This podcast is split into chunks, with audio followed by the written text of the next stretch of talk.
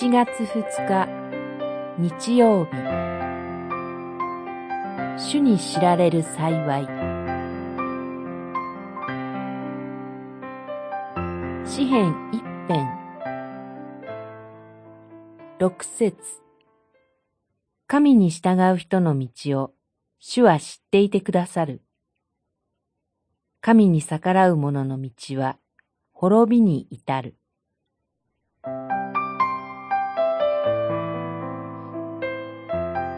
いかに幸いなことか。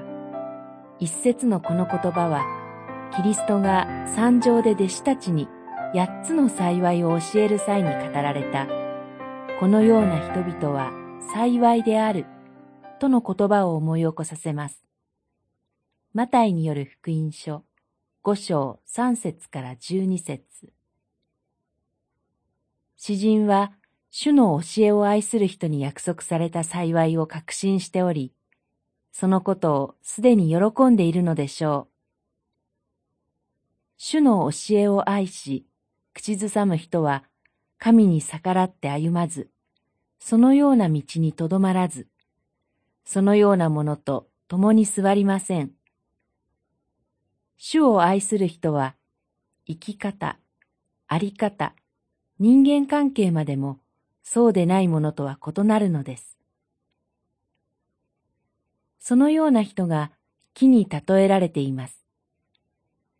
木は自分で植えられる場所を選べません。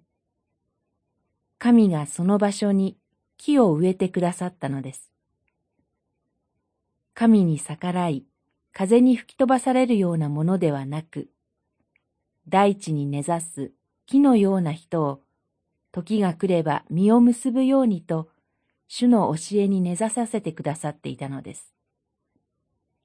そう、神は神に従う人を知っておられます。